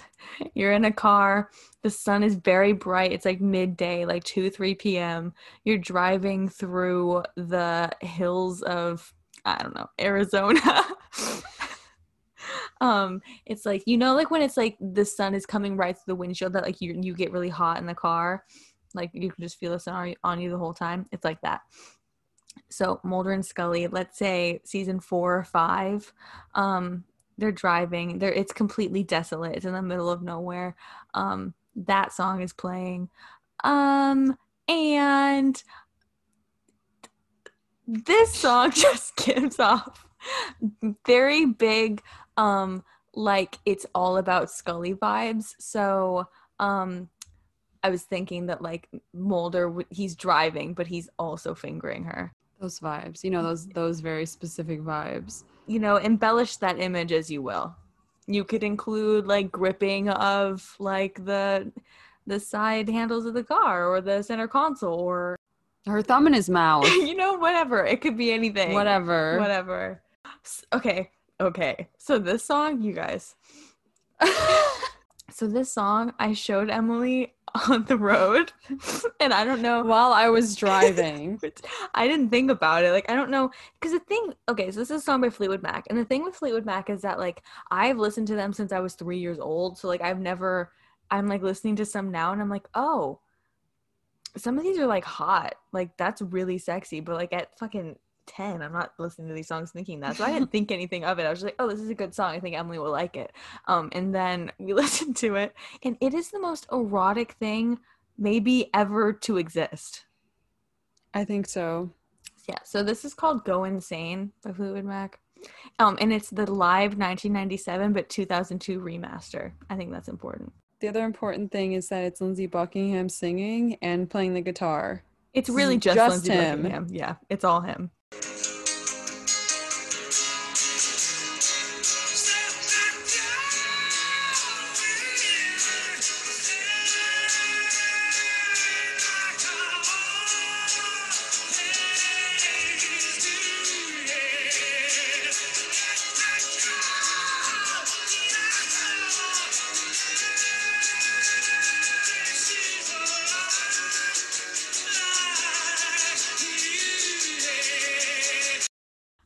Cannot explain to you.